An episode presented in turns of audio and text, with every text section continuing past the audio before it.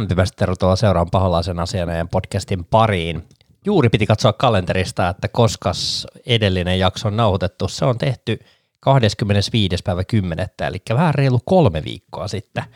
Nyt täytyy ihan rehellisesti sanoa, että meinas, meidän niin sanotusti vähän niin kuin kuppinurin tämän Unitedin kanssa tuossa yhdessä vaiheessa ja meinasin, että vedän niin kuin koko podin jäihin ja pidemmäksi aikaakin, kun tuntuu, että kentällä ei homma toimii ja ei oikein ketään näytä kiinnostavankaan, niin – siinä alkoi tällainen podcastin pitäminen pikkasen niin, kuin niin sanotusti vähän ottaa lämpöä, että, että mitä tästä nyt oikein on luvassa tästä kaudestakaan, ja kyllähän tässä nyt ollaan taas menty jälleen kerran aikamoista ylä- ja alamäkeä, ja tota, viimeksi kun tehtiin tosiaan Nikon kanssa jakso, niin puhuttiin muun muassa Beast McGuiresta ja, ja, ja kaiken näköisestä meiningistä, ja silloin oli Sir Bobby Charltonin tota, menehtyminen juuri siinä, ja hautajaistahan oli itse asiassa, jos nyt ihan väärin muista, niin oliko jopa tämän viikon maanantaina, mä en edes muista mikä päivä se nyt kuitenkin oli, mutta tässä, tässä ihan vasta ikäi.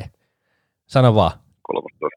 13 päivä oli. No niin, eli maanantaina, joo. Kyllä. Ja tosiaan vieraana tällä kertaa jälleen kerran Ville Savimäki, morjesta. Joo, eipä hei, malttanut odottaa, niin täytyy heti jo keskeyttää väliin. Hyvä, hyvä kun keskeytit. Tota, äh, täytyy tähän alkuun sanoa, me ollaan Villen kanssa vähän molemmat ollut kipeänä. Mulla vielä ääni ainakin kantaa. Ville saattaa välillä ruveta yskimään, jos hiljenee sieltä, niin ei ihmetellä sitä, että miksi kaveri hiljenee välillä tarpeen yskimään, mutta katsotaan, mitä, mitä saadaan aikaiseksi minkä verran, minkä verran vedetään ajallisesti tätä podia kasaan, mutta sen verran tähän nyt alkuun vielä tiedokset. Tosiaan me ajateltiin tehdä Villen kanssa sellainen homma, että vedetään tuloskertaus nopeasti, otteluita on viisi kappaletta pelattuna, ja, ja tota, sen jälkeen puhutaan vähän noista Unitedin ongelmista, niitä on jonkun verran, ja mikä tuossa Ten Hagin hommassa vähän niin kuin, öö, niin kuin, mikä siinä nyt oikein aiheuttaa niin kuin sellaista pientä kompurointia, tai pientä ja pientä, ja sitten tosiaan tota, puhutaan Ten Hagista ylipäätään, ja sitten tähän ehkä niin kuin jakson odotuimpaan osioon, eli siihen, mihin meillä ei hirveästi vielä Villen kanssa oikein kerrottavaa, mutta asioita, mistä voidaan varmasti puida ja vähän pohdiskella, eli tämä Sir Jim Ratcliffen 25 prosentin kauppa, mitä nyt ollaan pyöritelty, ja, ja eilen tuli uutisia tuolta, tuolta Unitedin suunnaltakin ehkä vähän, jotka viittaisi siihen, joten mennään siihen tuossa myöhemmin, mutta jotta voidaan vähän aikaa märehtiä ja, ja tota noin, tota pyöriä tässä, tässä niin kuin ää, vähän tällaisessa niin, kuin niin sanotusti heikossa, heikossa tilassa, niin lähdetään sieltä Manchesterin derbystä. Muistatko vielä, vielä pelin? Kyllä se valitettavasti muistaa, muistaa aika hyvin, että et tota, kyllä siinä taas jälleen kerran muistaakseni alkuun oltiin jollain muotoa mukana, mutta kyllä se City, City ylivoima vaan vei sit, sit lopulta, lopulta että tietysti pano ongelmia siinä niin kuin muissakin peleissä ja City vastaan se nyt tietysti aina näkyy. Tämä oli silleen kiinnostava matsi, että, että tota, jos lähti kotiotteluun siinä asetelmassa, että meillä on Dalo, Maguire, Evans ja Lindelöf puolustuslinja, niin kyllä mun täytyy sanoa, että kyllä siinä kohtaa, kun katsoo, että kaverilla on Haaland, Grealish, Foden ja Alvarez kentällä, niin Silva ja Rodri itse asiassa myös keskentällä, ne on aika hyökkäävä koko loppujen lopuksi, niin tota, kyllä täytyy sanoa, että et ei varmaan kaukaa hae, jos, jos, jos menee myöntämään näin, että, että 3-0 oli vielä Unitedille ihan ok tulos. Joo, ei samaa mieltä. Ei, ei sitä ihan, ihan kauheasti parempaa tietysti toivoa, mutta odotukset niin kuin realistiset olisi kuitenkin, että kyllä se tappio todennäköisesti päättyy. Öö, ensimmäinen puoliaika 4-7 maalintekoyritykset 2-4 Sitille. Täytyy sanoa, että kyllä mä tuosta ekasta puoliajasta niin oli aika hyvä fiilis – aina siihen rankkarimaaliin saakka. Täytyy sanoa, että jotenkin siinä kohtaa se rankkarin tuleminen siitä Rotrin kaatamisesta niin tuntuu vähän hepposelta. Olihan siinä selvä kosketus ja kai se siitä piti kiinni, mutta jotenkin tuntuu, että, että vähän ehkä tuli niin kuin sellaisella, jälleen kerran mä käytän tätä sanaa, niin kuin, että vähän niin kuin esimerkitettiin, että tällaista ei saa tehdä, ja niin kuin ajateltiin, että onko nämä nyt jotkut uudet säännöt. Tuliko sinulla sellainen fiilis? No en mä tiedä, kun tuntuu, että säännöt, säännöt on joka viikko aina uudet, että se vaihtelee, vaihtelee ihan pelistä toiseen. En mä tiedä, tietysti voidaan tulla tähän vanhaan viisauteen, että älä anna mahdollisuutta viheltää. Mm, sepä. Mutta tota, kyllä tuntuu siitä huolimatta, kyllä, kyllä Unitedin vastaan ainakin niin pilkkui tulee kovin hepposesti kyllä. Sitten taas toiseen suuntaan tuntuu, että niitä oikeasti joutuu niin kuin etsimään lehtiin varjesta ja kaikista, että saataisiin Unitedille joku pilkku annettua. Vaikka ehkä silmämääräisesti olisi ehkä vähän selkeämpiäkin tilanteita ollut välillä. Tota, tämä matsi, niin jo ensimmäinen puoli aika 1-0. Kaverihan ei siinä sitten loppujen lopuksi tehnyt toista maalia ekalla puolella, ja eikä siinä mun mielestä, ehkä niin kuin Onana piti meitä aika pitkään sen koko matsin ja oikeastaan otti hyviä koppeja ehkä enemmän sitten mutta jotenkin niin kuin ekan puolien jälkeen niin 1-0 vähän kyseenalaisella pilkulla, niin ei se mun mielestä hirveän paha tilanne vielä ollut, että jotenkin niin kuin, Ten Haakan myönsi, että hän teki puoliajalla rohkeamman vaihdon, otti Amrabatin pois, tiputti McTominayn alemmas ja sitten oli erikseen Maut keskialueella ja sehän sitten maksoi hänen mielestään tota ottelua, että se toinen maali, jonka Haalan teki siinä takatolpalta, niin se oli kolmas kerta, kun Lindelöf missaa miehensä, eli että kyllä se niin kuin näkyy selvästi, että Lindelöf ei laita pakkina, vasempa, vas, vasempana laita pakkina varsinkaan, niin oikein ollut tottunut pelaamaan, eli muutaman kerran hän siinä hassas oman miehensä, että ekalla puoliskolla se väärin muista oliko Fodenia ja ketä kaikkea siellä nyt olikaan, mutta kyllä tässä näkyy osittain myös tuo puolustuksen haavoittavuus aika isosti. Ihan ehdottomasti, että kyllä niin kuin, kun mulla on semmoinen hämärä mieli, vaikka Lindelöf olisi joskus silloin Portugali aikoinaan pelannut ehkä puolustavana keskikenttälläkin jonkun ihan muutaman pelin. Ja kyllä mä näkisin, että sen kaveri kyllä niin kuin parhaat paikat on joko topparina tai sitten niin kuin jos oikeasti spesiaali halutaan, niin just puolustava keskikenttä. Että se niin kuin, mun mielestä Lindelöfikan jalka ei, ei sijoittuminen riitä sen laitapakkina kyllä ihan niin hyvin kuin olisi, olisi tarve, varsinkaan jotain sitten ikaltaista jengiä vastaan, niin, niin kyllä siellä ne virheet kostautuu hyviäkin. Kyllä, ja, ja kyllähän tässä niin kuin yritettiin myös vaihtojakin hakea, että sieltä tuli Garnazzo, Regiloni ja Martiali ja Antonia kentälle, mutta tota, 3-0 vääjäämättömyys melkein sieltä Foden puttaa 3-0 ja peli on paketissa, mutta ei jotenkin tosta matsista, niin ei siitä nyt kyllä hirveästi jäänyt lapselapsille kerrottavaa, että mikä meininki tässä oli, että jotenkin niin kuin tuntui, että, että oli kyllä jotenkin niin kuin vaikeat lähtökohdat, kaveri aika hyvässä vireessä, kaveri ihan ykkösillä, käytännössä kaikki ykköspelaajat kentällä, ei, niin kuin, ei Cityä tällä hetkellä tuolla tasolla, niin varsinkaan jos United lähtee vähän puolikuntoisena, niin ei, ei vaan yksinkertaisesti, ei vaan pystytä haastaa. Ei. Mä mietin, että onko United saanut tällä kaudella edes yhtä peliä sillä, että siellä on ihan ne absoluuttiset ykköset kentällä. Taisi olla niin ihan kauden, ihan kauden ekoispeleissä taisi olla, jos sen ihan väärin muista, mutta yhteenkään ison peliin ei olla lähetty mun mielestä ykkösellä. Kyllä se, niin, kyllä sekin se on mun mielestä niin kuin, tosi harmillista, eikö ole? Että mä aina, aina on joku loukkaantuneena, kun pitäisi pelata joku iso peli. Tämä oli vähän sama silloin Bogban aikaa. Se oli aina loukkaantuneena, kun piti pelata puulia tai sitiä vastaan tyyliin niin oli, tai sitten pelasi just sen puoli tuntia. Niin, sitten no, kun se oli kentällä, niin yleensä näki se käänteen aina siinä. No sekin on vielä.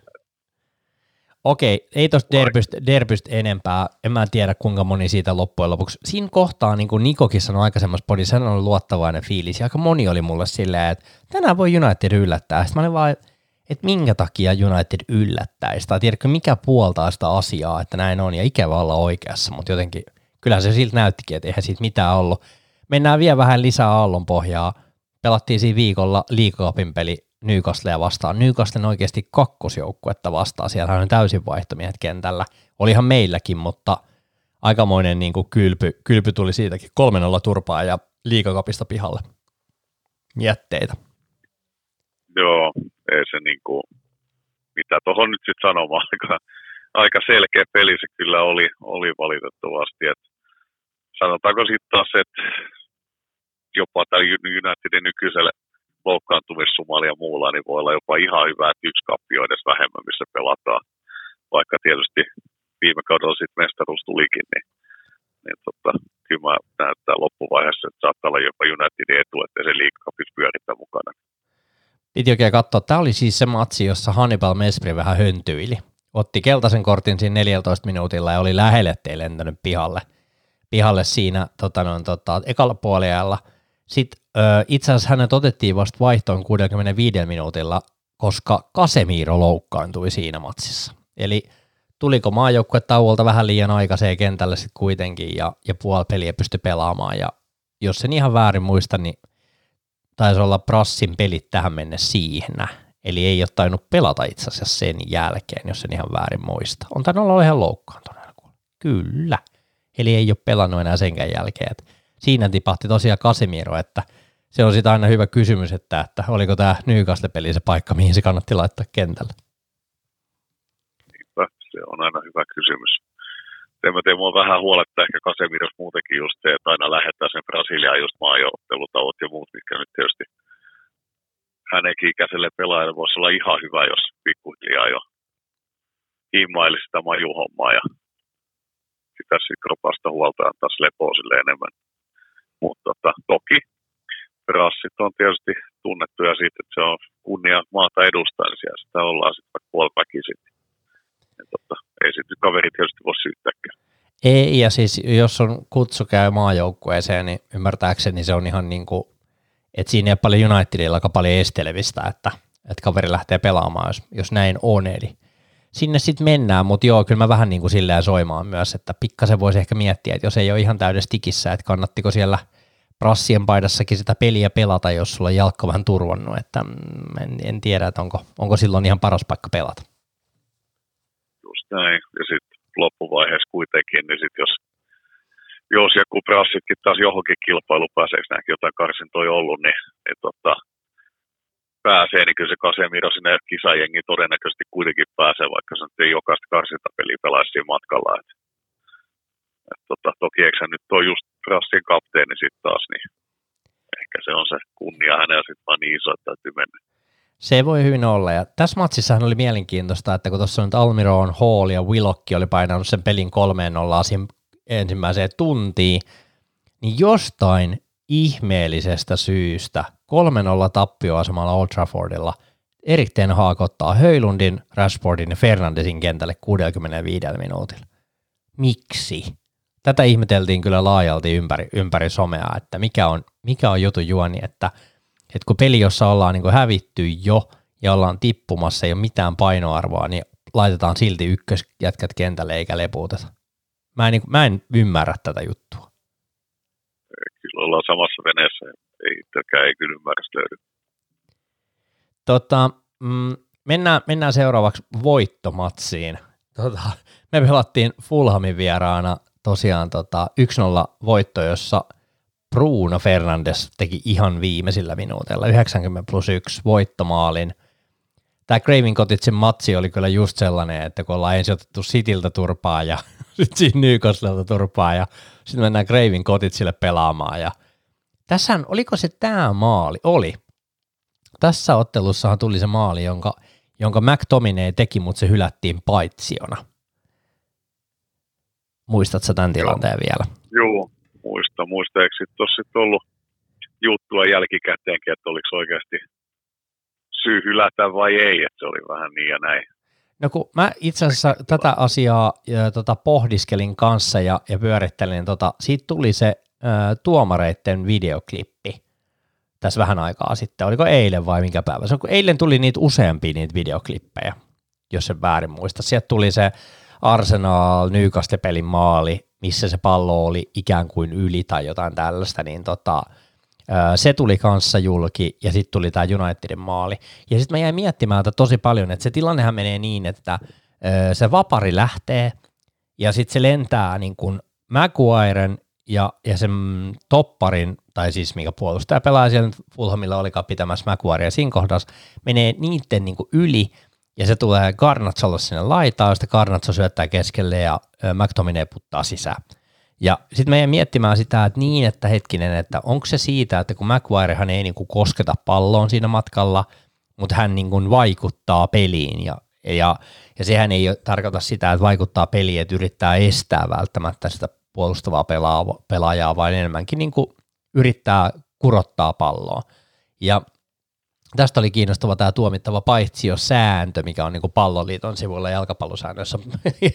eräs, eräs ystäväni tässä nyt tämän, tämän mulle vielä linkkaili, niin oli ihan siis kiinnostava vaan ylipäätään luetella, lukea tätä, että, että pelaaja rangaistaan vain hänen osallistuessaan aktiivisesti peliin vaikuttamalla peliin pelaamalla tai koskemalla kanssapelaajan pelaamaa tai koskemaa palloa – vaikuttamalla vastapelaajaan, estämällä vastapelaajaa pelaamasta palloa tai saamasta mahdollisuutta pelata palloa. Niin tässä on nyt niin kuin, nämä jutut just se, että kuin, oisiko se Fulhamin pelaaja ehtinyt koskettaa siihen palloa, estikö McGuire häntä siinä, vai oliko hän lähtökohtaisestikin jo vaan, niin kuin tulkittiinko, että hän on paitsiossa siinä tilanteessa, että, että nämä on niin kuin todella mun mielestä vaikeita, kyllä jos täytyy sanoa, että itse pitäisi mennä tuomitsemaan noita, niin ei noin kyllä hirveän helppoja nämä paitsiotilanteet ole. Joo, ei, kyllä ne on aina vaikeita. Mä en nyt itse asiassa näitä hiljattaisia, hiljattain tulleet videot ole katsonut edes, mutta tota, mä sitä kommentoinkin jollekin jossain, että just toi McTominay maali, että periaatteessa nimenomaan ainoa syy, millä se nyt voidaan paitsiona just liputtaa just se, että McQuarrie nimenomaan yrittää ylettää sinne palloon, milloin se periaatteessa vaikuttaa peliin. Mm. Se, että onko sillä tosiasiassa oikeasti iso merkitystä, niin on täysin tulkinnanvaraisia juttuja, mutta se on ainoa syy, mikä mä keksin, miksi se voidaan niin kuin hylätä paitsiona. Et, et, tota, ei se mun mielestä muuten siinä tilanteessa ollut mitään epäselvää. Joo, ja sitten kun periaatteessa loppupeleissä se ei ollut Maguire, joka syöttää sen pallon McTominaylle, vaan se oli se Garnacho, joka, niin siinä on tällainen aika moni, monivivahteinen pallosarja niin kuin ylipäätään siinä, että mi, mitä tässä nyt oikein tapahtuu ja kuka vaikuttaa ja kuka, kuka jeesaa ja ketä, mutta se nyt meni näin. Onneksi sen alun jälkeen mulla oli vähän sellainen pieni pelko, että kun siinä kun United kokee taas jälleen kerran tällaisen erittäin suuren vääryyden mukamassa tässä tilanteessa, niin se peli olisi jotenkin niin kuin mennyt vaikeammaksi. Mutta kyllähän siinä niin kuin silti yritys siinä pelissä oli, mutta, mutta aina sinne 90 saakka piti mennä, että Bruno sitten sooloili sen maalin ja haettiin vierasvoitto. Voittohan oli itsessään super tärkeä, mutta, mutta varmaan niin kuin kuullaan tässä muidenkin otteluiden kohdalla siihen tilanteeseen, että, että eihän nämä Unitedin niin kuin, nämä voitot on tullut kaikki tosi vaikeiden otteluiden kautta. Siis todella vaikeita. Niin jos miettii sitä Brentford-peliä, miettii tuota Fulham-peliä ja, ja miettii vaikka tuota tulevaa Luton peliä, mikä tässä oli, niin kaikki on tullut sillä että ei voi sanoa millään tavalla ollensa niin kuin tyytyväinen esitykseen. Tulos on vaan riittänyt. Joo, samaa mieltä. Että oli, mä itse asiassa kommentoikin tuosta Fulamin voiton jälkeen, että loppuvaiheessa saattoi olla jopa paras mahdollinen tulos Unitedille, kun se ei tullut mitenkään niin kuin, tiedäks, tietyllä tapaa helpolla 3-0 voitolla, vaan se oli se, että piti oikeasti tehdä duunia loppuun asti ja sitten saatiin se palkinto. Ja se voi loppuvaiheessa olla pitkässä juoksussa jengille parempi kuin se, että se tulee se joku suhteellisen helppo joku 3-4-0 voitto, milloin saadaan ihan semmoinen mitä se sanoisi, niin kuin liiallinen hyvä olon tunne siitä, että ollaanpa me hyviä. Että tota, on sitten taas niin kuin, tietyllä tapaa palkinto, sitten on yritetty koko matsi, ja sitten saadaan se maallisena loppuun. Mutta kyllä tässä pikkuhiljaa rupeaa toivomaan, että niitä sellaisiakin tilanteita tulisi, jossa niin kuin käytännössä ää, United voittaisi silleen vähän niin kuin tyylitellen jopa, koska mä uskon, että se hyökkäyspeli avautuisi paljon enemmän, kun meillä on siellä, tiedät, se muutama maali jo sisässä ja homma rullaa ja tuntuu, että me niinku hoidetaan tämä peli, niin kyllä mä jotenkin toivoisin, että me löydettäisiin sellaista, koska se tietty vapautumisen tunnetta tuo joukkue kaipaa, koska lukossahan se tuntuu oleva. On totta kai, ja siis sanotaan, että just toi, että jos se täytyy tosiaan matsit aina loppuun asti vääntää, että saadaan se joku voitto ja muu, niin se, se on henkisesti todella rasittava mm, pelaajille. Mm, varmasti. Mites tota, no, tota, UCLilta Parkkenilla kyllä täytyy sanoa, että, että niin kuin ensimmäinen puoli tuntia aivan fantastista jalkapalloa. Mä tykkäsin katsoa Unitedin pelaamista. Se oli itsevarmaa. Tultiin näyttämään Kööpenhaminalle, että mikä homman nimi. Höylund teki hienon maali siihen alkuun heti kolme minuuttia ja, ja sitten tota, teki toisen maalin alle puoli tuntia ja kaikki näyttää kirkkaalta, mutta sitten tapahtuu jotain. Eli Markus Rashford astuu mun mielestä aika huolimattomasti loppujen lopuksi. Huolimattomasti yrittää suojata palloa ja astuukin kaverin nilkan päälle ja siitä suora punainen ja soro no niin sanotusti. Joo, ei se niinku, mun mielestä aika monen choke kyllä se punainen, siis tavallaan taas sääntöjen mukaan siinä on mahdollisuus se viheltää, mutta Rashford ei kaveri kohti edes katsoisi nähdä, että selkeästi yrittää sitä vaan suojata sitä palloa, niin aika kova tuomio. Tota, sanotaan, että ennen sitä itsellä oli ha- todella harvinainen, varsinkin tällä kaudella semmoinen fiilis, että tästä tulee niinku kiva matsi Unitedille ja niin suht kevyesti, kevyesti saataisiin voitto, mutta ei se sitten mennyt tälläkään kertaa ihan niin. Tässähän oli aika, ver- aika paljon niin parran pärinää siitä, että oliko kaverin maalit sit enää käypiä maaleja, koska ää, jos en ihan väärin muista, niin tuo kavennus 1-2 maalihan tulee sellaisessa tilanteessa, jossa Kööpenhaminan pelaaja seisoo paitsi jossa Onanan näkölinjalla.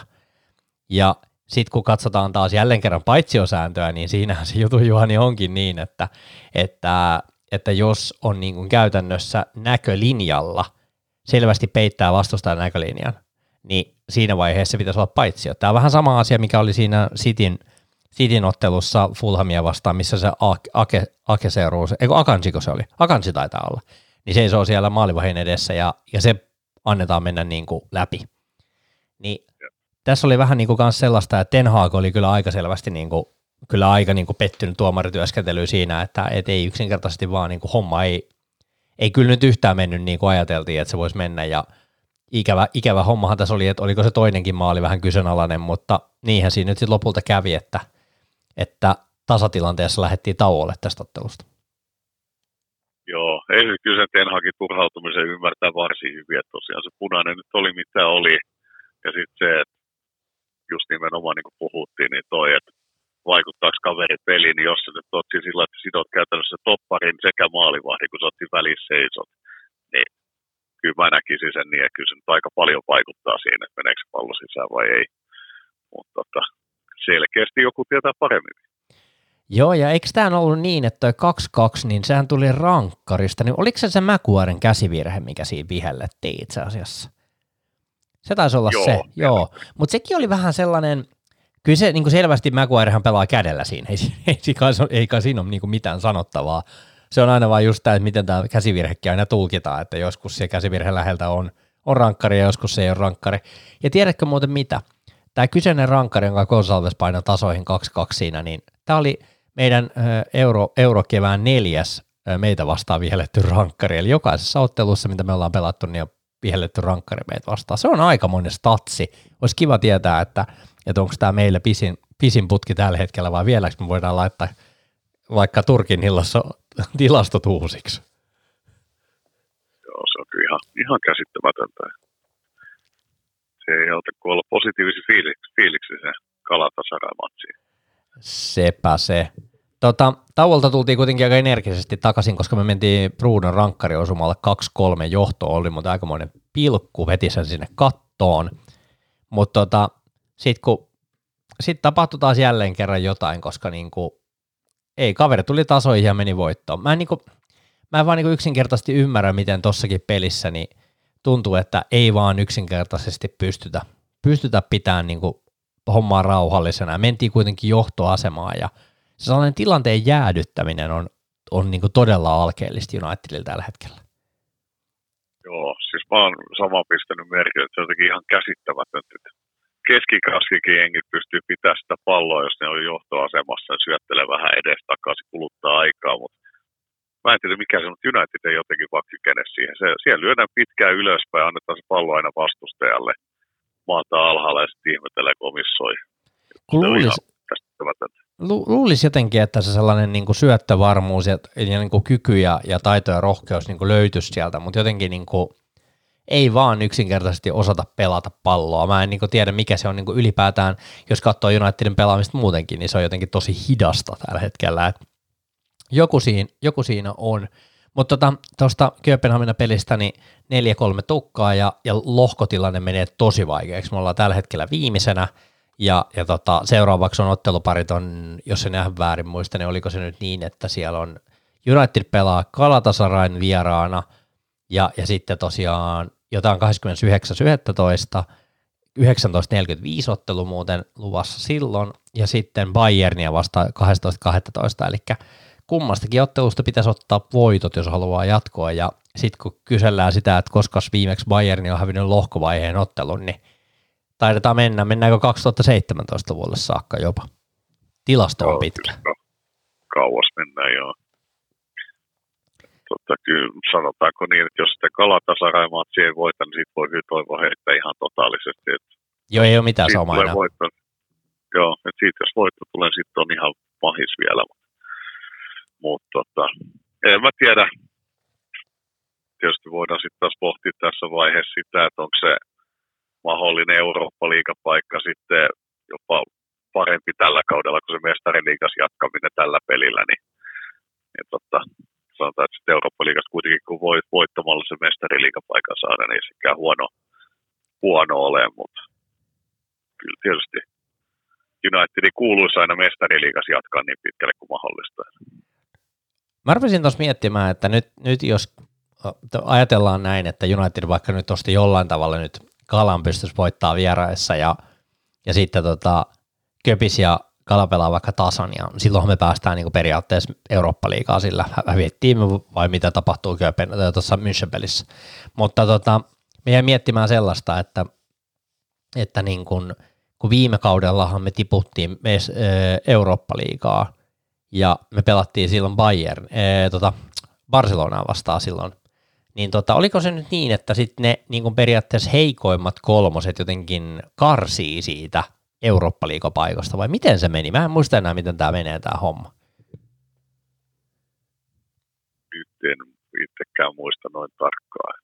Jotenkin se meni niin, että me pelattiin se yksi karsintaottelu ja sen jälkeen alkoi vasta Eurooppa-liigan pudotuspelit. Siinä on joku tällainen juttu, että siinä on tällainen väripudotusvaihe tai joku tällainen. Mä en nyt muista, miten se menee, mutta, mutta vaan niin kuin lähtökohtaisesti, että eihän toi tilanne helpota, ei Eurooppa-liigakaan mikään ihan juoksu, juoksuliiga tuolee missään nimessä, että kyllä siellä saa ihan, ihan täyttä päätä paiskia, että sielläkin pärjätään, ja otteluitahan tulee muuten aika helvetisti siinä vaiheessa, että jos tämä homma lähdettäisiin hirveästi United rullaamaan, niin kyllä mä melkein kaatuisin siihen, että tiputaan sitten suoraan kaikista europeleistä ja pelataan pelkkää valioliigaa, vai sen takia, että otetaan valioliikasta hyvä tulos ikinä ei saa toivoa, että United tippuu mistään, mutta joskus mulla on vaan välillä tunne, että joskus se voisi olla vaan meille vähän niin kuin hyödyllisempää.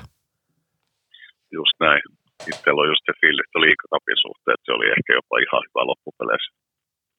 Se liikakap-homma on sellainen, että siinähän ei ole hirveän monta enää jäljellä niitä joukkueita. Että siellä on muutamat pelit, mutta eikö nekin ole kaksiosaisia otteluita vai miten se nyt menikään siellä? Öö, onko se... Vai lyhentikö ne sitä jo? Hyvä puhua niin podis, kun ei muista kauden? mitään näitä sääntöjä. Joo, me ollaankin spekuloimassa täällä. Kyllä, kyllä, se on totta.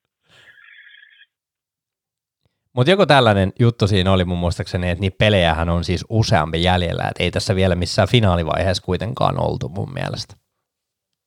Olisiko se neljä joukko ollut? Kahdeksan joukko, mihin olisi päässyt, kun olisi voittanut Newcastle. Hyvin mahdollistetaan tällaista. Voi olla, eihän se kauhean pitkä kappi sinällään ole. Ei. Tota, hei, viimeinen... Jokainen peli on aina yksi lisää. Just näin. Ja tota, viimeinen ottelu, joka käydään nopeasti läpi, oli tuo Luutton peli kotona. Ja tota, aika moni varmaan ajatteli, että tämä on tällainen mukava kolmen olla, 3-1, 4-1 peli, mutta eihän siitäkään sellaista tullut. Ei kaveri missään nimessä mikään super hyvä ollut. Yksi hyvä Onanan koppi sieltä tolpan juuresta, minkä se nappasi kiinni.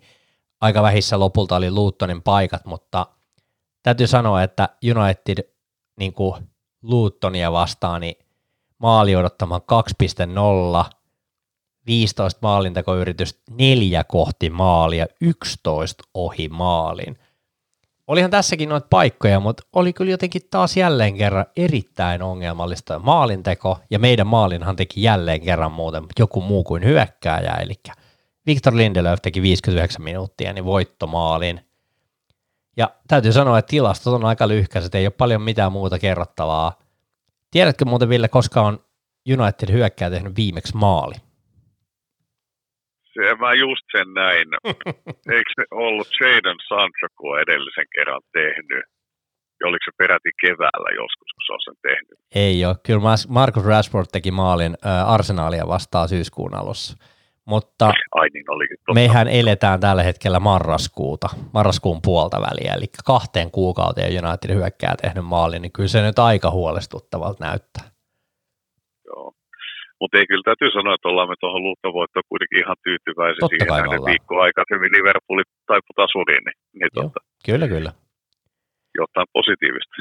Mennään sen verran, sen verran sarjaloukkoon ja tilanteeseen, että Unitedhan on tällä hetkellä sarjassa kuudentena, seitsemän voittoa, viisi tappiota, maaliero, kolme maalia pakkasella, 21 pistettä. Ja seitsemän pistettä tällä hetkellä Manchester Cityin, kaikilla 12 ottelua pelattuna. Siinä on välissä Villa, Tottenham, Arsenal, Liverpool ja sitten on City. United kuntopuntari ykkönen, kommentit toho. Ei siis, sanotaan, että yhdellä sanalla niin yllättävää, mutta tota, ei se sanota, että tosiaan siihen peliin nähden niin ei voi olla kuin tyytyväinen, että ollaan kuitenkin ton verran pisteet saatu kerättyä. Et vielä on ihan hyvät mahdollisuudet ainakin se top neljään päästä. Tota, voiko tässä olla sellainen tilanne, mihin mä olin itse, itse vahvasti lohduttautunut, että ihan sama nyt, kun homma ei kulje ja pelaaja loukkaantuneena, että millä otteluilla ne mat- pisteet tulee, kunhan ne tulee? Joo, samaa mieltä. Koska se, mikä tässä nyt vähän ehkä pistää huolestuttamaan, mistä voidaan ehkä seuraavaksi puhua, niin tota, jos otetaan tällaisia muutamia asioita, minkä takia Unitedin niin peli tällä hetkellä sukeltaa sillä tavalla, kun se sukeltaa. Ei puhuta vielä tästä seuran ympärillä tapahtuvista asioista, koska niihin tullaan tuossa myöhemmin. Vähän ehkä yllättää. Meillä piti nauhoitus olla tosiaan tuossa, oliko se tiistaina, tiistaina, mutta ne siirtyikin tähän torstaille ja meillä oli muutamia asioita otettu jo listalle tänne, mutta – nyt kun tässä toi Richard Arnoldin uutisoinnit ja kaikki tällaiset tuli tässä matkan varrella, niin mennään niihin tuossa vasta seuraavaksi, mutta ö, asia, minkä takia Unitedin peli sukeltaa, niin ei varmaan voi, vaikka selitykseltä kuulostaa, niin kyllähän loukkaantumiskierre on aivan massiivinen Unitedissa tällä hetkellä. On, niin kuin se taidettiin edellispodissa siitä just jutella, että kun se materiaali on kuitenkin niin kapea, että jos meillä on City-kaltainen vaihtopenkki, niin sitten saatettaisiin pärjätä tietysti kummasti paremmin, mutta kyllä se valitettavasti se Unitedin rosterin koolla, koolla ja laadulla on merkitys siihen, että jos loukkaantumisia on paljon, niin se näkyy väkisin siellä pelissä. Se on ihan selvä. Millä, millä tavalla se sun mielestä näkyy siinä pelissä, jos meillä on noita loukkaantumisia, jos ajatellaan sieltä, että nythän meillä on ollut pitkiä loukkaantumisia, on ollut Martinez, Shaw, Malas ja, ja, ja nyt on Casemiro poissa, niin millä tavalla se sun mielestä näkyy siinä pelissä, että meillä ei ole nämä jätkät kentällä? No siis mun mielestä ylipäätään se, että jos siellä ei ole samat pelaajat edes montaa matsia samaan aikaan pelaamassa, niin se, että kun ei olla tutut pelaa kaverikas, ne ajoitukset ei ole ihan kohillaan. Ja, tota, ja sitten just varsinkin nämä Martinez ja Short, kun ne on kuitenkin sut kokeneen kaverein, ne tuosta rauhallisuutta sinne. Et se on mun mielestä semmoinen iso juttu, kun niin jos ajatellaan Shota ja Martinezia esimerkiksi, niin ne on kuitenkin aika rauhallisia pelaajia verrattuna vaikka sitten, ketä siihen ottaa. No ihan Victor Lindelöf on varmaan hyvä esimerkki. Niin, vaikka mä tykkään, Victor on myös kyllä rauhallinen kaveri. Ja on parantanut, se, se täytyy sanoa. vähän eri, mm, eri, eri, ja se pelityyli on ihan erilainen verrattuna vaikka Martinsiin. Mutta yksi asia, mistä pitää sanoa tässä vaiheessa, niin Harry Maguire on nostanut tasoaan tosi paljon. Eri asia, että johtuuko se siitä, että United on pelannut paljon varovaisemmin alhaalta, mutta – Häri on ollut hyvä. Siis hyviä avaavia syöttöjä ja uskaltanut välillä nousta ja laittaa pitkiä laitapalloja ja tällaisia, että, että niin kuin se, että on ollut paljon loukkaantumisia, niin on ollut kiva nähdä, että Harry Maguire on pelannut silti hyvin. Joo, ei ihan täysin samaa mieltä ja täytyy sanoa se Ten Hagin kanssa samaa mieltä, että toivotaan, että pystyy pitämään tasonsa. Kyllä. Et sehän se niin kuin tärkeintä olisi. Mutta kyllä mä oon siellä nähnyt silti Härille kovin yleisiä näitä tota, just noustaan vaikka keskialueelle prässäämään tai lähdetään palloa kuljettaa, se menetys tulee siellä puolessa kentässä, kun ei ole kauheasti kavereja alhaalla. Niitä vaan valitettavasti edelleen näkyy. Toki nyt kun ne otteet on muuten ollut parempi, niin niitä ei nosteta samalla lailla Framillekaan. Mutta tota, mut ei, siis täytyy olla iloinen kaveri puolesta kaveri on löytänyt sen pikkasen paremman tason siihen tekemiseen, että varsinkin tällä tosiaan loukkaantumistilanteella se on todella tärkeää, että on on jollain edes parempi kausi menossa. Ja mehän ei siis oikeasti tiedetä myöskään sitä, että kuinka moni United-pelaajista tässä loukkaantumistilanteessa pelaa vähänkin puolikuntoisena, koska musta tuntuu, että Kasemirokin vähän heitettiin kentälle sen takia, että toivottiin, että kaveri olisi kondiksessa, mutta eihän se tainnut edes oikeasti olla kondiksessa. Että sitähän ei ikinä tiedä, että kun pelejä on kuitenkin tosi paljon, että joudutaanko me vähän peluuttamaan pelaajia, jotka ei välttämättä ole edes niin kuin vielä ihan parhaastikin sekä varmasti sitä löytyy, eikä sitä tietenkään sitä ei kerrota julkisuuteen, koska vastustaja voi senkin ottaa, ottaa sitten erityisen, erityiseen huomioon pelisuunnitelmaa laadittaessa. Niin, niin totta. mä näin, Mä, mä näin tällä, äh, tällaisen statistiikan jossain, että Unitedilta olisi jopa 19-20 pelaajaa ollut loukkaantuneena tällä kaudella joitain aikaikkunoita, ja se on niin kuin melkein yksi kuodi. Se on, niin kuin, se on kyllä aika hurjaa, jos 20 pelaajaa on loukkaantuneena. Että kyllähän tässä niin kuin rupeaa, tästähän aloitettiin tekemään jotain selvitystyötä jo, että, että onko Garringtonissa jotain vai onko jossain harjoitusmetodeissa jotain vai mikä on niin kuin ongelma, että, että niin kuin toi on hirveä määrä pelaajia yhden kauden aikana, jotka on loukkaantuneena, koska meillähän on koko ajan joku loukkaantuneena. Just viimeisimpänä tuli tosiaan tuo Eriksenin ja Höylundin loukkaantuminen, niin kyllä täytyy sanoa, että vähän rupeaa naurattaa, joku näkee, että joku, joku palaa vaikka maajoukkueen leiriltä, niin rupeaa tuntua, että ei vitsit, että näitä pelaajia vaan niin loukkaantuu koko ajan.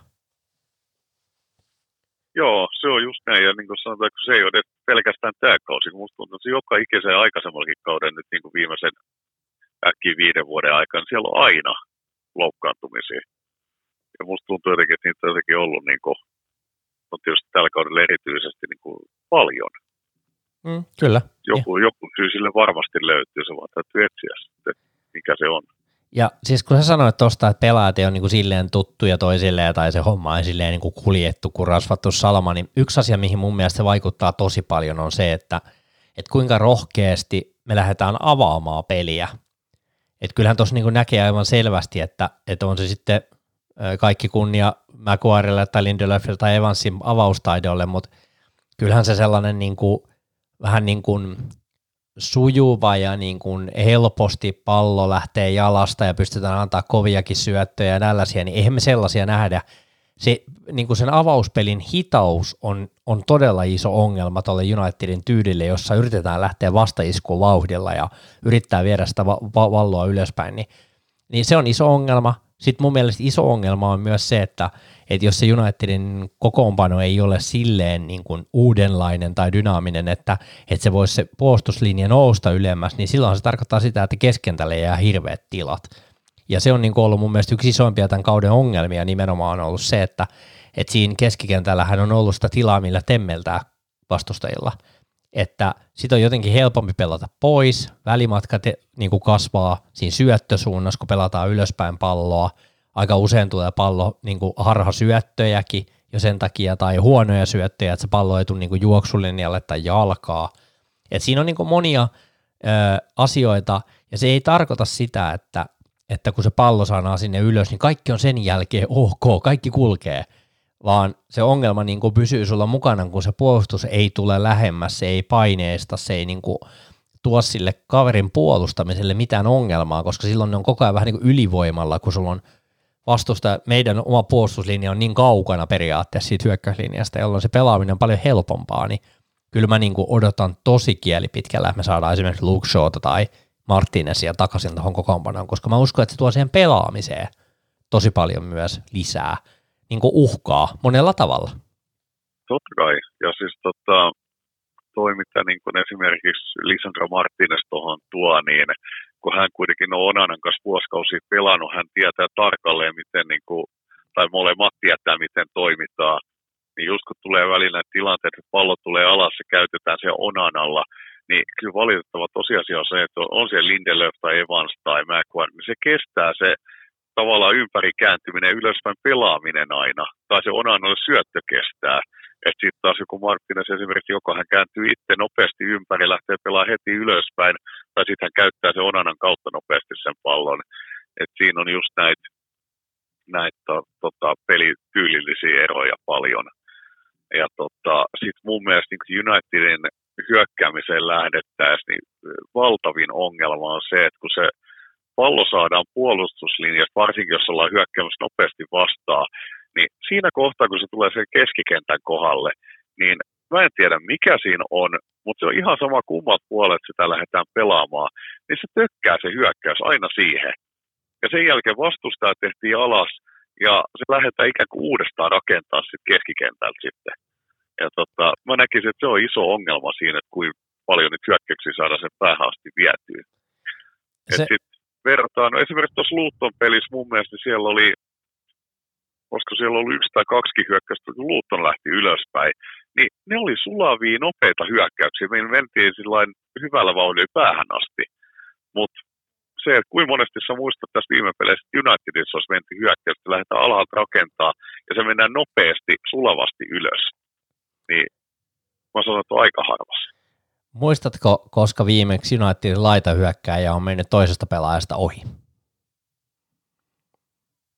Se on meinaa mun mielestä sellainen kysymys, mikä niin kuin, mitä mä oon pohtinut viime aikoina tosi paljon, että Antonihan ei mene ohi, Rashfordin itseluottamus ei tällä hetkellä. Siitä on se surullinen klippi, oliko se Luuttonia vasta just, missä siellä oikealla kaistalla saa pallon ja sitten siinä on kaksi pelaajaa, niin kuin saat voit syöttää, että pakki juoksee niin ylös tai sitten syötät takaisin siihen alemmas. Niin se lähtee juoksemaan suoraan sitä toista pakkia päin ja pallo jää siihen. Eli Joo. Et jotenkin niin kuin puuttuu täysin se sellainen niin kuin luottamus ja nälkä ja palo juosta vastustajan maalia kohti. Että niin kuin vähän tulee sellainen tunne niillä pelaajilla, että nyt mun loppuu eväät, että mitä mun pitää nyt sitten tehdä, ja sitten ollaan vaan silleen, että vedetäänpä jarrut kiinni ja syötetään alaspäin, ja sitten ruvetaan taas hinkuttaa, että et ehkä se sellainen niin kuin samanlainen luotto, mikä on Luuton pelaajilla, niin sellainen on karissu jotenkin tuosta hommasta aika pahasti, ja mä mietin sitä silloin, kun jos muistatte vielä niitä surullisen kuuluisia Luis Van Haalin aikoja, jolloin pelattiin paljon niin kuin sivuttaissuunnassa palloa ja alaspäin, niin silloin oli sellainen haaste myös, että tuntuu, että United-pelaajat ei saanut yrittää mitään, missä voi menettää pallon. Niin nyt musta tuntuu, että ei ehkä ole ihan samanlainen kulttuuri, että ei saisi menettää palloa, mutta kukaan ei vaan halua olla se, joka menettää sen pallon. Et jotenkin tuntuu, että on kyllä niin kuin todella vähäistä tällä hetkellä se sellainen pienenkin lisäeffortin näkeminen siihen pela- pelaamiseen. Se on niin kuin mun mielestä huolestuttavaa. Joo, ei siis täytyy sanoa, että tuossa niinku pelkästään, just kun laitureista oli puhe, niin itse pyörii mielessä kaiken näköiset highlight kun siellä menee Antonit ja Rashfordit ja Sanchot ja kumppanit menee sieltä vastusta ei ohi, ohi ja tuntuu. Niin tietysti niissä klipeissä silleen, että niitä ei kukaan pysty pysäyttämään, mutta se, että miten se nyt on niin vaikeaa, niin kai se kulminoituu siihen just itseluottamukseen itseluottamukseen ja muuhun, että se, se karu tilanne, mm. josta on mahdollista päästä ainoastaan ylöspäin. Tässä on muutama asia, mistä voisi vois vielä niin jutella. On, on ehkä enemmänkin se, että jos miettii Unitedia, tästä pelitapakeskusteluhan on aina silloin pinnalla, kun Unitedilla ei kulje.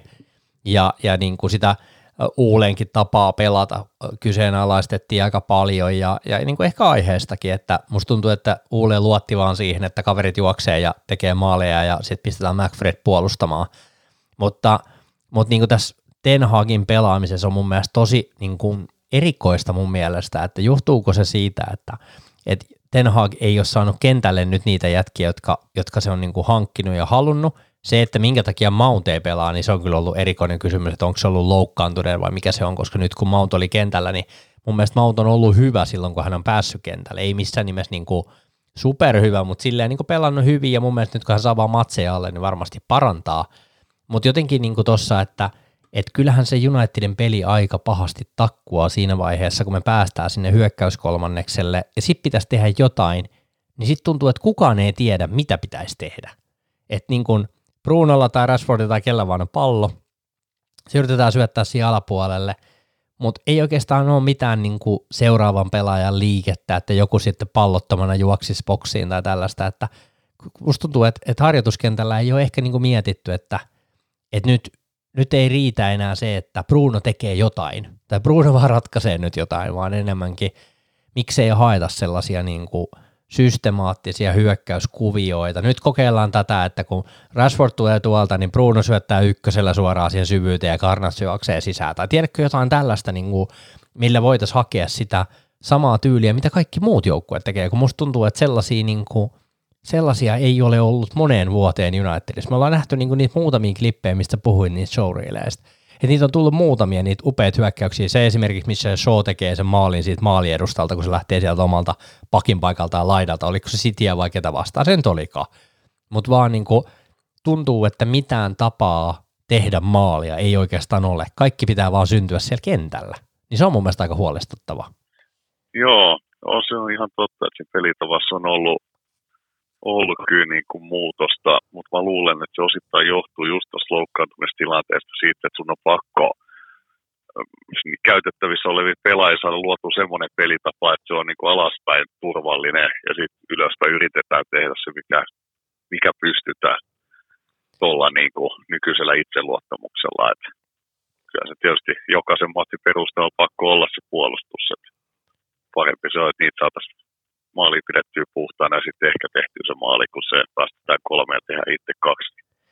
Niin, ehkä noin jotkut 1-0 ottelut, mitkä on päättynyt tolleen, niin kertoo osittain sitä tarinaa, että, että ollaan lähetty pelaamaan vähän turvallisemmin ja niin kuin varman päälle. Yksi juttu, mistä mä puhun Sepä Mikon kanssa eilen, oli se, että kun mä heitin sille vaan ö, tota, sellaisen kommentin, ostin muuten Eriksenin vieraspaidan tuossa eilen, ja, ja tota, siitä puhuttiin Eriksenistä, niin tuli vaan sellainen keskustelu, että, että, tota, että pitäisikö Ten Hagin rakentaa – tuohon joukkueeseen muutama sellainen erilainen niin kuin formaatio, tai ehkä niin kuin formaatio huono, mutta siis muutama sellainen avauskokoonpano tyylinen niin kuin pohja, että Eriksenille ja ilman Erikseniä, koska niin kuin jollain tavalla se pelihän on tosi erilaista, onko Eriksen paikalla vai ei, johon se Ten Hag kommentoi, että, että jalkapallo tuli kentälle, kun otettiin Ten, toi, toi Eriksen kentälle, että kyllähän toi niin kuin peli elää paljon myös siitä, Eriksenin vahvuuksista ja sellaista tietystä rytmityksestä, ja silloin kun se ole kentällä, niin kyllä se pakka aika hyvin hajoaa selvästi, että ei ole sellaista tempoa, tai ei itse määritetä sitä tahtia, millä tavalla pelataan. Oletko huomannut tätä? Joo, siis kyllähän Eriksen on semmoinen omalla se kapellimestari aina ollut, missä joukkueessa nyt onkaan. Että tota, rytmittää kyllä peliä hyvin, että Toki niin kuin hänen pelissään mua huolettaa vähän se, että kun sitä ikää on ja hän nyt ei koskaan mikään tuulen nopea juoksija ollutkaan, niin musta jotenkin tuntuu, että vastustajat osaa siihen aika hyvin iskeä yleensä sitten pressin nimenomaan erikseen. Kyllä. Et koska silloin kun erikseen niin lyödään kiinni, niin nimenomaan se pallollinen tekeminen kärsii. Ja sitten kun jalka ei liiku, niin on mahdollista saada niitä riistoja sitten kanssa. Et tota, mutta kyllä se niin kuin mä näkisin, että se voisi olla ihan hyvä vaihtoehto, että olisi niin kuin pari erilaista versioa, että, että tota, Eriksen, Eriksenin kanssa ja ilmaa, että saataisiin kaveri paras irti sitten. No kun jotenkin tuntuu, että, että, että se on niin kuin yksi sellainen niin kuin käänteen tekevä pelaaja tuossa tämän hetken keskentäryhmitelmässä nyt, jos Eriksen ei pelaa sitten jouluun mennessä vai koska se nyt ikinä tulee takaisinkin, niin kyllä tuossa aikamoinen ongelma on, että – miten lähteä rakentamaan, mutta me ei voida kaikkea oikeastaan tätä menestymättömyyttä ja useita tappioita kääntää pelkästään pelaajan niskaan, vaikka ehkä joskus välillä on aihettakin siihen, mutta Ten Hagiakin pitää pystyä arvostelemaan. Aika paljon pitänyt tässä podcastissa Ten Hagia niin kuin silleen suojassa, että mä en ole lähtenyt sitä hirveästi arvostelemaan, mutta miten, jos nyt ihan rehellisiä ollaan, niin ei tässä nyt hirveän niin kuin tyytyväinen voi olla siihen, että miten tämä homma on mennyt. Se, että niin kuin, öö, viime aikoina Antoni on saanut nyt aloittaa penkiltä jotkut huimat kaksi peliä, mutta käytännössä sehän on ollut niin kuin vaan hyvä juttu, että ollaan vähän niin kuin katsottu, että miten homma toimii ilman häntä.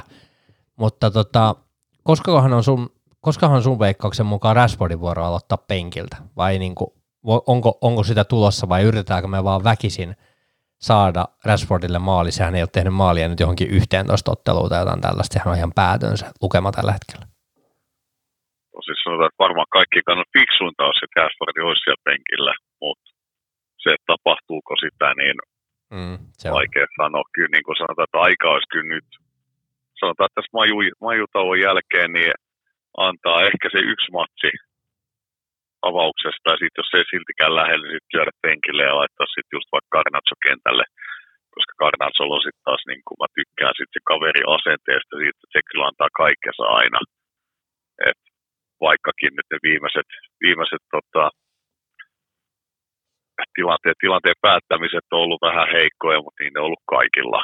Joo, ei voi kyllä ke- keuskella muiden menoakaan, että siinä mielessä olet ihan oikeassa, että kavereita, jotka yrittää kaikkensa, niin niitä me tarvitaan. Me pelataan seuraava peli muuten Evertonia vastaan vieraissa, ja sen jälkeen on se kalabeli. Ja tässä on sellainen kiinnostava keissi, että Rashfordihan on tosiaan punaisen kortin kautta pelikielossa siinä Galatasaray-pelissä. Eli on hyvin todennäköistä, että Rashford avaa Evertonia vastaan. Siellä on todennäköisesti Rashford oikealla, Karnatso vasemmalla ja Martial piikissä. On hyvin todennäköistä, että se on se, jos Höylundikin on nyt loukkaantuneen. Kyllä onko Marshall pelikunnassa, vai onko sekin loukkaantuneena? No siis sehän tässä onkin ihmeellisintä, että miten kaikki muut on loukkaantuneena, mutta Marshall on pelikuntoinen. No se ei pelaa, niin siksi, siksi voi olla pelikuntoinen. se, se voi hyvin olla mahdollista. Mitä, Siinä voi olla salaisuus. Tota, mitä mieltä sä oot niinku tuosta Ten Hagista ylipäätään, kun miettii sitä niinku silleen pelien sisällä? Me ollaan tehty aika onnettomia vaihtojakin, mutta eikö tämä kuulu vähän niinku jokaiselle coachille, että, että vaihdot ei aina välttämättä osu, mutta kyllähän pelin sisällä niin reagoinnit on ollut myös huonoja. Eihän me olla osattu niin kuin yhtäkkiä muuttaa sitä systeemiä ollenkaan, jos joku ei toimi? Vai onko se sun mielestä ollut vaan sitä, että pelaajat ei pärjää, vai miten sä näet tuon tilanteen? Se vaikea kysymys. Siis tavallaan mä oon sitä mieltä, että Ten Hagille tietysti ei ole annettu ehkä ihan niitä niin tarvittavalla kädellä siivottu sitä kokoonpanoa ja hankittu sellaisia hänen pelitapansa sopivia pelaajia, mutta toisaalta, kun ei noin siis karu faktaa se, että eihän noin mitään niin kuin, häntäpäin jengien tasoisia kavereja ole oikein kukaan, ketä Unitedissa on. Niin kyllä sitten enemmän pitäisi kuitenkin irti pystyä saamaan. Et, tota, kyllä siinä niin kuin Ten Hagilla olisi tekemistä, että saisi edes noista kavereista jotain enemmän irti. Mutta tota, kyllä se karu fakta on se, että kun sitä saadaan noita edellisten managerien valitsemia pelaajia pois ja saada Ten Hagin suunnittelemia sopivia pelaajia tilalle, niin kyllä se alkaa sitten pakko alkaa näkymään siinä tekemisessä. Niin mun mielestä se on jotenkin erikoista, että, että jotenkin, että coachit vaihtuu, jotkut tietyt pelaajat pysyy siellä, mutta ongelmat pysyy silti. Ja, ja sitten jotenkin niin tämä Ten Hagin itsepintainen ajatus siitä, että se yrittää rakentaa vaan vastaiskujoukkuetta – hän kommentoi tuossa, että, että sellaista ajaksi aikaista futista ei voi tuoda takaisin tai ei voi tuoda tähän peliin tai jotenkin näin. Mä muistan, miten se meni. Ja siitä kommentista mä jäin miettimään muuten sellaista asiaa, mä en tiedä, oletteko miettinyt sitä, että Ten Hagin niin kuin se viestintä ja ylipäätään se niin kuin englanti näyttäytyy välillä sellaisena hyvin yksinkertaisena. Eli musta tuntuu, että – se tulee välillä vähän väärin ymmärretyksi myös se mies. Se yrittää sanoa jotain ja sitten siitä ei ehkä niin oikein saada kiinni. Tässä kohtaa, kun se puhuu siitä, että ei voi pelata kuin ajaksi, niin moni varmaan luuli, mulla on veikkaus, mä en nyt muista, miten se meni tarkalleen, mutta mulla on sen tunne, että moni luuli, että se tarkoittaa, että, että sellaista ajaksi aikojen ää, niin nopeata – lyhyt syöttöpeliä ei voi tulla ikinä saamaan Unitedin, vaikka hän tarkoitti sitä, että juuri nyt tällä hetkellä sellaista peliä ei pystytä pelaamaan näillä pelaajilla. Ja niistähän on helppo repiä otsikoita, enkä tarkoita, että aina ollaan repimässä otsikoita, mutta mä tarkoitan sitä, että toi Ten Hagin englanti ja se viestimiskyky ja ne, ne viestimishaasteet, mistä sitten puhuttiin ajaksissa, niin mun mielestä näkyy jollain tavalla myös tämän, tämänhetkisen Unitedin niin kuin mediatyössä, koska siinä musta tuntuu, että sillä Ten Hagilla on aika paljon vielä opittavaa ja ehkä niin kuin jollain tavalla myös sitä englannin, englannin käyttämistä myös osittain siinä niin kuin presseessä. Joo, samaa mieltä. Mä luulen, että Ten Hag on sitten tietyllä tapaa ehkä siinä just itsepäin, että hän haluaa nimenomaan sille englannilla pärjätä, eikä joudu mitään tulkia käyttämään mm. presseissä ja muissa. Et sinällään hienoa arvostettavaa, mutta sitten siinä voi just tulla noita vähän ongelmia just siinä, että jos, jos käyttää, tarkoittaa muuta ja ihmiset ymmärtää muuta, niin siinä voi sitä, sitä kritiikkiä sitten tulla osittain sen takia vähän aiheettakin. Muutama asia, joka tässä Unitedin pelissä mun mielestä niin kuin vielä niin kuin pikkasen ehkä niin kuin tällä hetkellä niin kuin jarruttaa. Yksi on pelin hitaus. Eli varmaan säkin oot huomannut sen, että jotenkin niin kuin pelaajan liikkuminen on jotenkin tosi ankeeta. Joo, on. Et siellä tulee aina niitä yksittäisten pelaajien pyrähdyksiä silloin tällä, mutta tuntuu, että niille kavereille ei saada pelattua sitä palloa silloin, kun ne tekee niitä liikkeitä. Mm. Et kun se on just se, mitä mä sanoin just tästä niin kuin ajoituksesta ja muusta, että kun tuntuu, että se ei niin kuin mitenkään ole synk- synkas tällä hetkellä. Ja varsinkin just hyökkäyksissä, kun lähdetään ylöspäin, niin laidalla saattaa joku kaveri jo juosta ja syödetään sen keskiolo, ja sitten homma pysähtyy ihan täysin. Ja sitten jäädään vähän ehkä niin kuin todella hitaaseen liikkeeseen, milloin se vastustaja on helppo pitää kaverit ja sitten levitellään käsi, kun ei kukaan ole auki missään. Tota, se on aikamoinen soppa selvitettäväksi, mutta täytyy vaan uskoa siihen, että sitten paranee, kun loukista tulee pelaajia takaisin ja, ja tota, saadaan just esimerkiksi nimenomaan Shot ja Martinez ja kumppanit sinne kentälle, niin, niin tota, kyllä mulla on usko, että se paranee sitten kyllä, kyllä tässä niin tulevien viikkojen aikana. Ja se, mikä niin tässä on niin kaikista niin jotenkin surullisinta katsoa, on se, että kun katsotte muiden joukkueiden liikkumista, pelkästään sitä, miten pelaajat kävelee tai ottaa pyrähdyksiä tai liikkuu, ne liikkuu joukkueena. Brighton on erittäin hyvä esimerkki siitä, että se on niin kuin, ne, menee, ne menee oikeasti kuin koneessa siellä. Ja, ja se, mikä mun mielestä on, niin Unitedin pelaajat ovat jotenkin lamaantuneita tai ne ei vaan niin kuin jaksa juosta tai ne ei jaksa nähdä niitä sprinttejä. Mä en halua edes katsoa juoksukilometrejä, kun musta tuntuu, että me jäädään niissä koko ajan jälkeen tai sprinttien määrässä. Mutta ehkä niin kuin tästä liikkumisesta, meidän huonoista ehkä kent- pelin aikaisista vaihdoista – loukkaantumisista tai Tenhakin niin kuin strategisista valinnoista, niin yksi iso juttu, mikä meillä niin kuin, ehkä niin kuin isoin asia, minkä takia me ei oikeasti voiteta pelejä kunnolla tai, tai jotenkin tehdä itsellemme asioita hirveän vaikeaksi, on viimeistelyonnettomuus.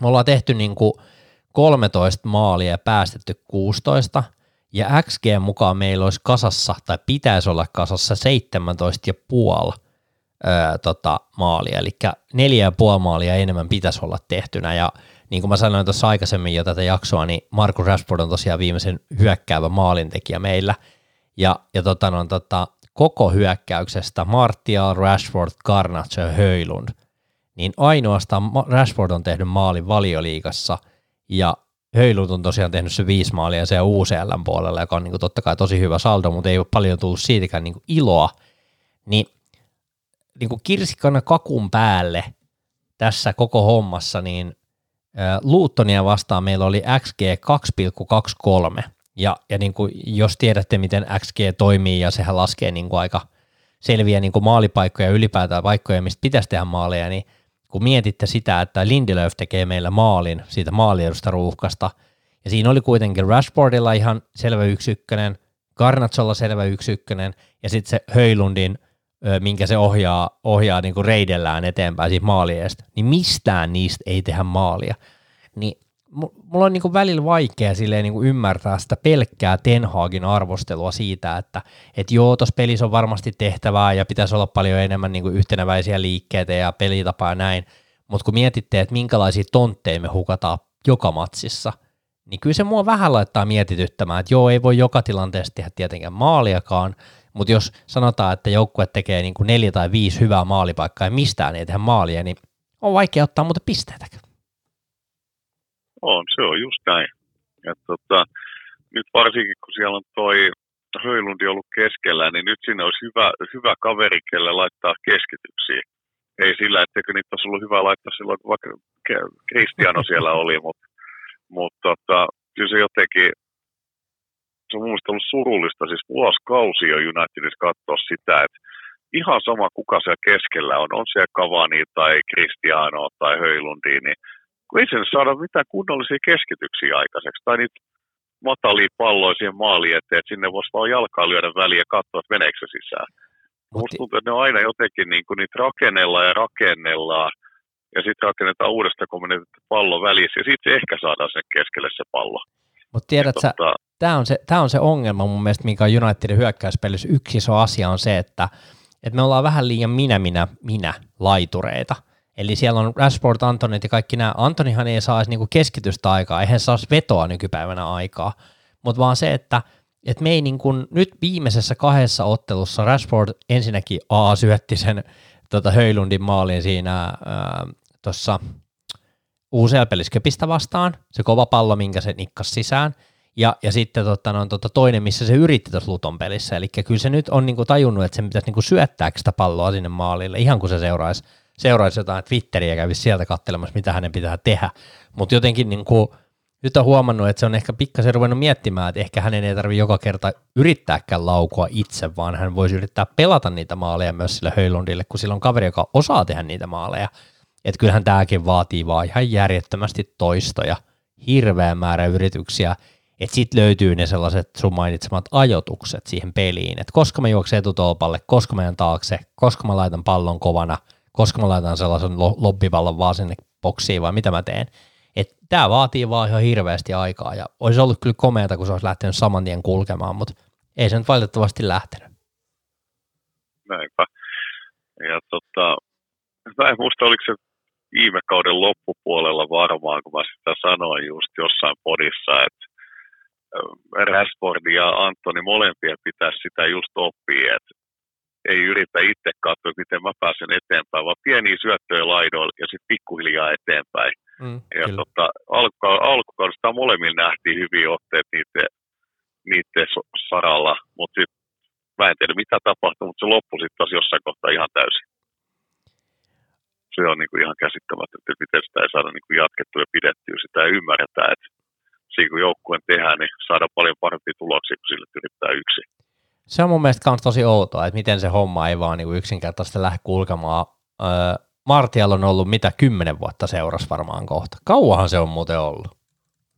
Mun pitää oikein siis katsoa, kun mä en oikeasti edes tiedä. Siis pitkään. Minä vuonna se edes tuli meille? Kun sehän tuli silloin, mun pitää oikein olisiko ollut, jotta, olisiko ollut jotain 14-15 vuotta? Niin kuin mä mietin kanssa, että varmaan on ollut itse asiassa aika lailla jotain mä väit, sellaista. Mä väittäisin, että jotain semmoista. No kylläpäs nyt on statistiikkaa taas tullut tästä. Hetkinenhän tullut no. Unitediin, ai niin kuin se kävi tuo Sevilla lainassakin, voi apua, se oli ihan farssi. Öö, 2015 syksyllä, ja silloinhan se teki sen maalin sitä Liverpoolia vastaan, jos muistatte se, missä Joo, se... kyllä, hyvin, hyvin on kuva mielessä. Kyllä, kyllä. Pikkasella pompulla Lupa. tuli, mutta ei haittaa, ei haittaa meitä. Joo, mutta lupa, lupaili paljon vielä. Mutta, tota, Hei. Ei, mä tiedä, se, niin. Niin sano vaan. Ei, mä sitä Marshallin ylipäätään maalimäärää mietin, että eikö nyt ole viimeiseen mitä neljään vuoteen, niin onko hän tehnyt kymmenen maalia, vai paljon hän on mahtanut tehdä tässä viimeisen neljään vuoteen. Joo, se oli ihan hirveä se määrä. Sitä hintaa kahden, mäkin olen laskenut joskus. Joo, kahden tai kahden ja puolen sadan tonnin viikkoliksalla, niin se, että teet käytännössä kaksi ja puoli maalia vuoteen, niin on se vähän liian vähän. On se ehkä vähän liian vähän. Tota, mutta mun on pakko kysyä sinulta, Ville, nyt yksi kysymys. Tämä kovin tunnemyrsky varmasti tämä maajoukkuetauon ja kaikkien näiden voitettujen otteluiden jälkeen on jollain tavalla vähän laimentunut, mutta oot sä ollut pistämässä Erik Ten Hagia pihalle tämän kauden aikana? En missään nimessä. Okei, se on mun mielestä, niin kuin, typ, mun mielestä typerin mahdollinen temppu, mitä tässä vaiheessa voisi tehdä. Siis mun mielestä ihan käsittämätöntä, että porukkaa haikailee jotain aikaa takaisin tai jotain muuta. Et se, että meillä on nyt kuitenkin manageri, mille kun annettaisiin aikaa, annetaan niitä pelaajia, ketä hän tarvii siihen pelitapansa luomiseen, niin mä sanon, että meillä on todella hyvä tulevaisuus edessä. Mutta se on ehkä se osittain se nykypäivän, nykypäivän lyhytpinnaisuus, että kun ei ole valmiita niin odottamaan ja kehittämään asioita, vaan kaiken pitäisi, varsinkin fanella nykyään, niin olla nyt ja heti niin tota, se, että kyllä niin totta kai, niin kuin puhuttiin aikaisemmin, niin Ten on, on omassa toiminnassaan kehitettävää, mutta niin on myös pelaajilla. Että jos siellä tehtäisiin tarkalleen niin kuin Ten Hag haluaa ja kaverit tosiaan sopisi paljon paremmin hänen pelitapaansa, kyllä mä sanon, että tosiaan erinäköistä tekeminen.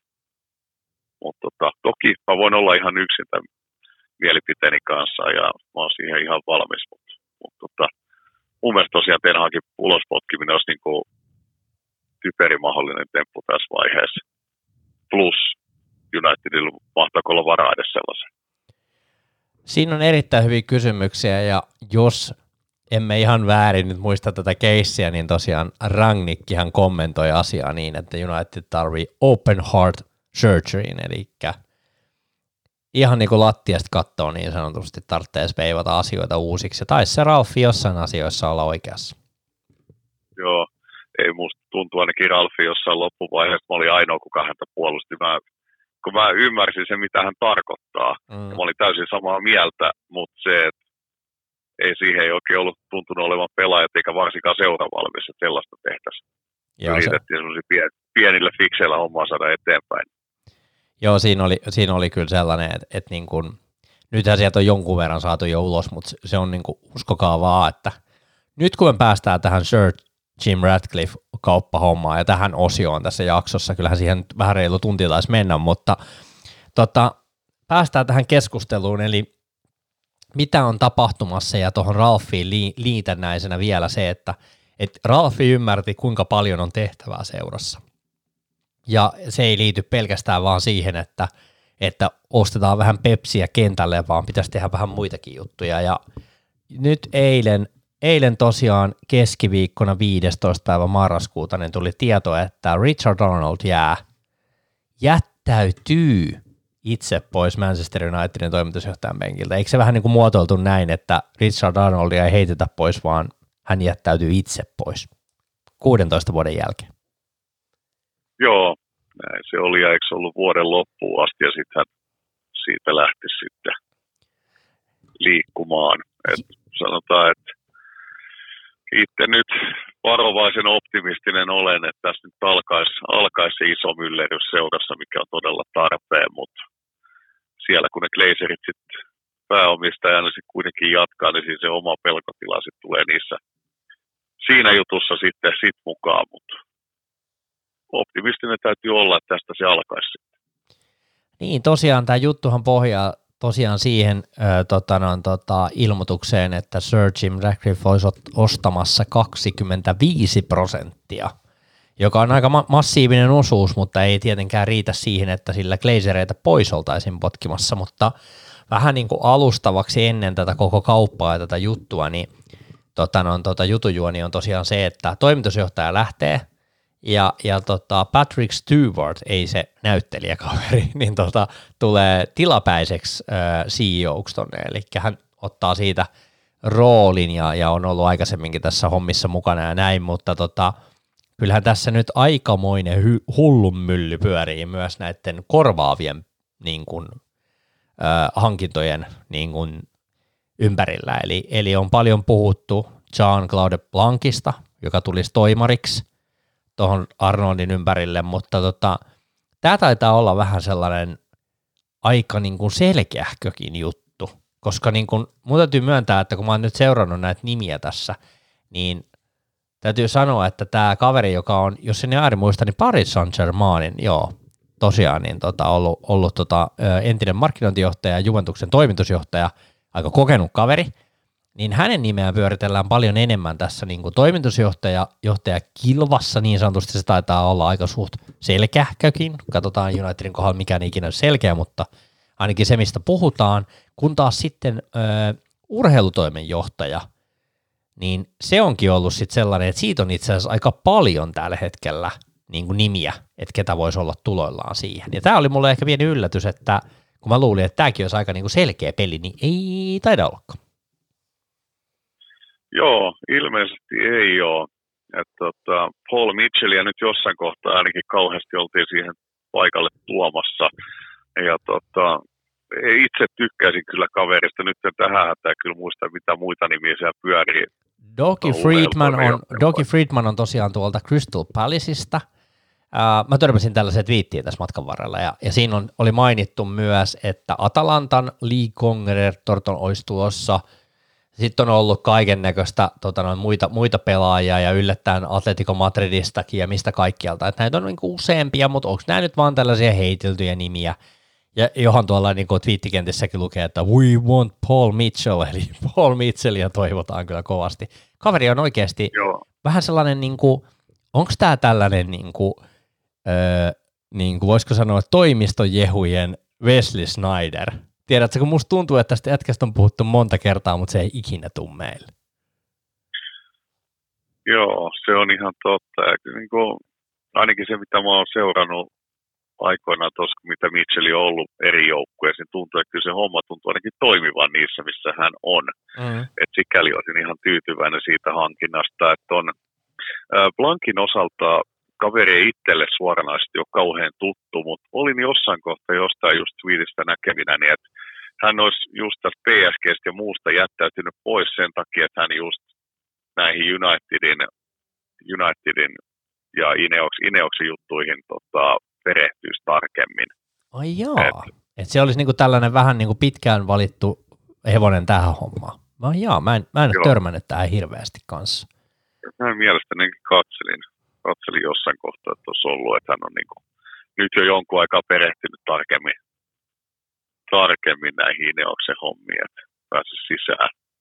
Et, tota, toki se olisi hyvä, että olisi niin kuin oikeasti perehdytty asia, mitä ollaan rupemassa tekemään, niin että tota, sehän se tässä kohtaa olisi se kaikista tärkeintä, ei tehtäisi mitään nopeita ratkaisuja, vaan semmoisia, että ne olisi oikeasti harkittuja. Kattelin muuten tuon ihan mielenkiintoista äh, Jean-Claude Blancin niin kuin taustoja, niin Juventuksessa 2006-2011, siinä on muutama, se on ollut toimarina ja presidenttinä ja chairman of the boardina useamman vuoden siinä vähän niin kuin erilaisia rooleja. Sitten se on mennyt 2011 lokakuussa Paris Saint-Germainiin ja ollut siellä, miettikää, siis tämä nyt kuulostaa hassulta, mutta et, et se on ollut tuolla Paris Saint-Germainissa kuitenkin noin monta vuotta ja ollut sen kaiken ajan, mitä noi on ollut noin noi, noi tullut noin kuatarilaiset sinne, niin se on lähtenyt sieltä 27. joulukuuta 2022. Eli käytännössä vuosi sitten lähtenyt vetää PSGstä.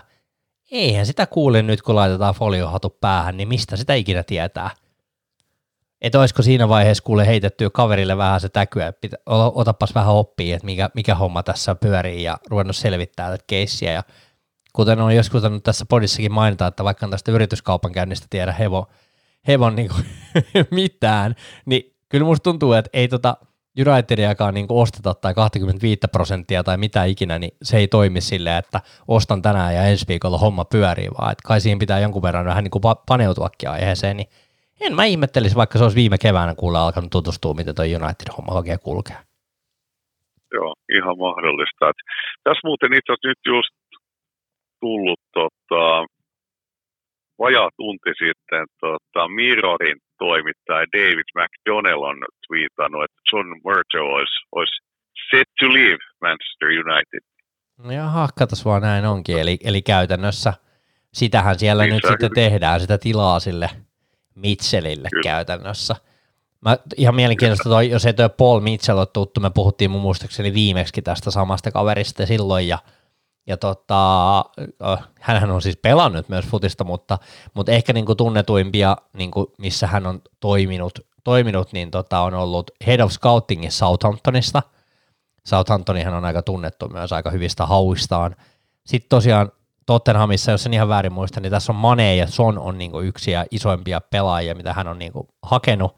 Sitten on ollut tosiaan Leipzigin organisaatiossa ja sitten viimeisimpänä Monakossa, ja Monakosta hän lähti itse asiassa board memberista ja sportin direktorista ensimmäinen lokakuuta nyt tätä vuotta, eli, eli ihan viime aikoina, eli kyllä se voi olla kuule, että sieltä Paul Mitchell vielä kairataan kuule tota, ja on siis kiinnostavaa sen takia, että uutta verta, uusia ihmisiä, mukaan tuohon hommaan ja ehkä siellä muutama kaveri voi ihan hy- hyvillä mielillä antaakin sitä omaa paikkaansa eteenpäin. Et siinä mielessä niin nythän eletään todella mielenkiintoisia aikoja, koska se tarkoittaa sitä, että, että jos ukot vaihtuu, niin varmaan vähän toimintatavatkin muuttuu.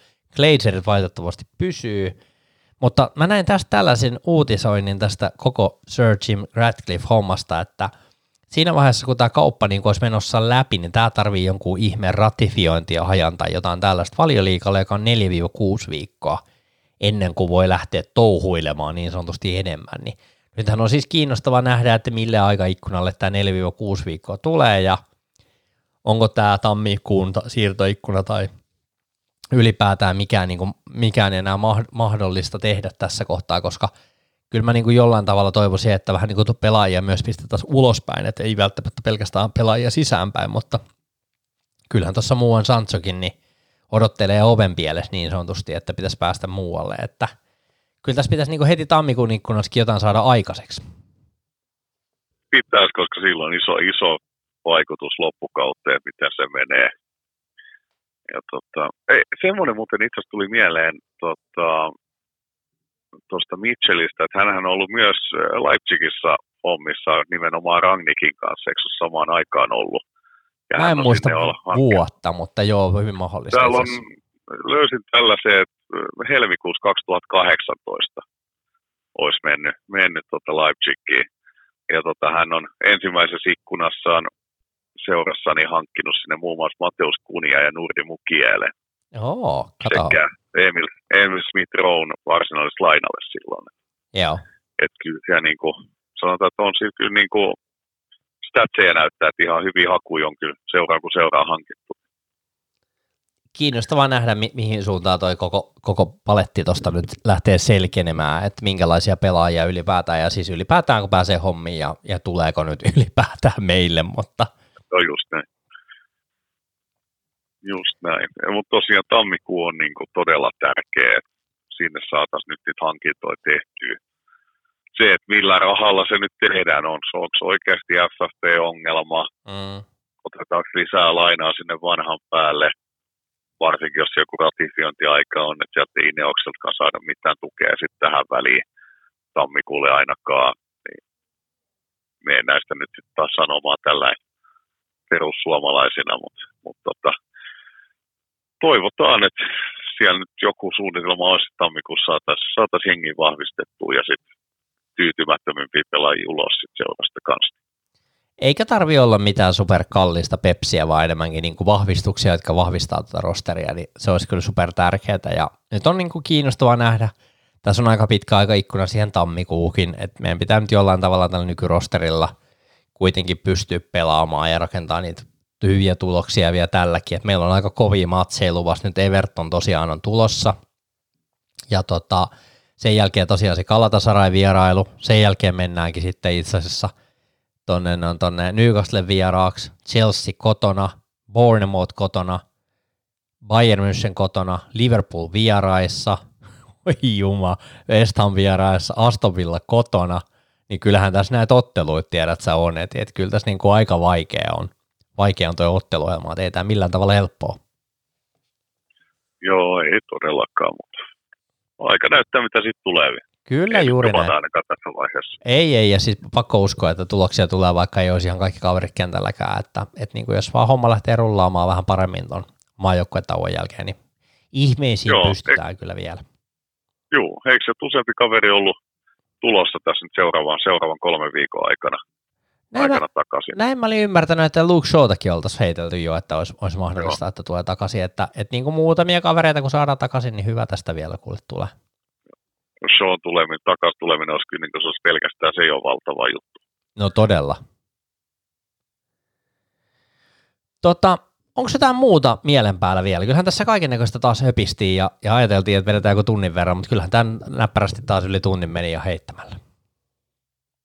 Joo, kyllä tässä aika, aika hyvä paketti on, niin tota, en mä tiedä, se, mä luulen, että tässä nyt seuraava, seuraavan kuukauden kahden aika varmaan paljon tapahtuukin taas seurassa kyllä, kyllä kun tota, tammikuun sieltä lähestyy ja ratifioinnit ja muut etenee, niin tota, kyllä mä näkisin, että tämä on aika hyvä paketti tähän väliin.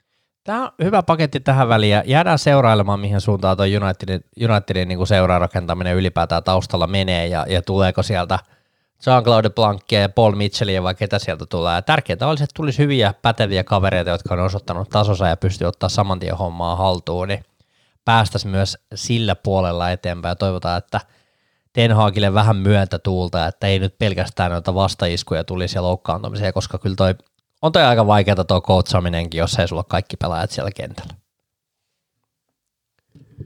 Se on just näin. Mutta me palataan seuraavan jakson parissa ja nyt, nyt kun katsotaan kalentereita, että se seuraava pelihän oli, jos se nyt ihan väärin muista, niin se on 26.11. Eli vielä joudutaan tässä niin kuin reipas viikko, puolitoista viikkoa kärsimään, että sunnuntaina pelataan seuraava peli. Sitten siellä on se Kalatasarai-peli, niin katsotaan tuossa joulukuun alussa, mä veikkaan, että voi olla se itsenäisyyspäivä viikko, siellä on vaikka mitä pelejä ja kaikkea tulossa, niin katsotaan, siinä tehdään seuraava jakso. Mutta kiitos kaikille kuunteluista, kaikille kommenteista tuossa ko- ko- kovimman pimeyden keskellä, kun meinas vähän iskee omalla itselläkin vähän tuska, niin hienoa, että kuuntelijat pitivät pystyssä ja halusivat kommentoida, että hyvää, hyvää meininkiä, jatketaan tällä eikä jätetä mitään hommaa kesken, vaan jatketaan taistelua, niin kiitos kaikille niistä kommenteista. Me palataan seuraavan jakson parissa. Morjes. Moi moi.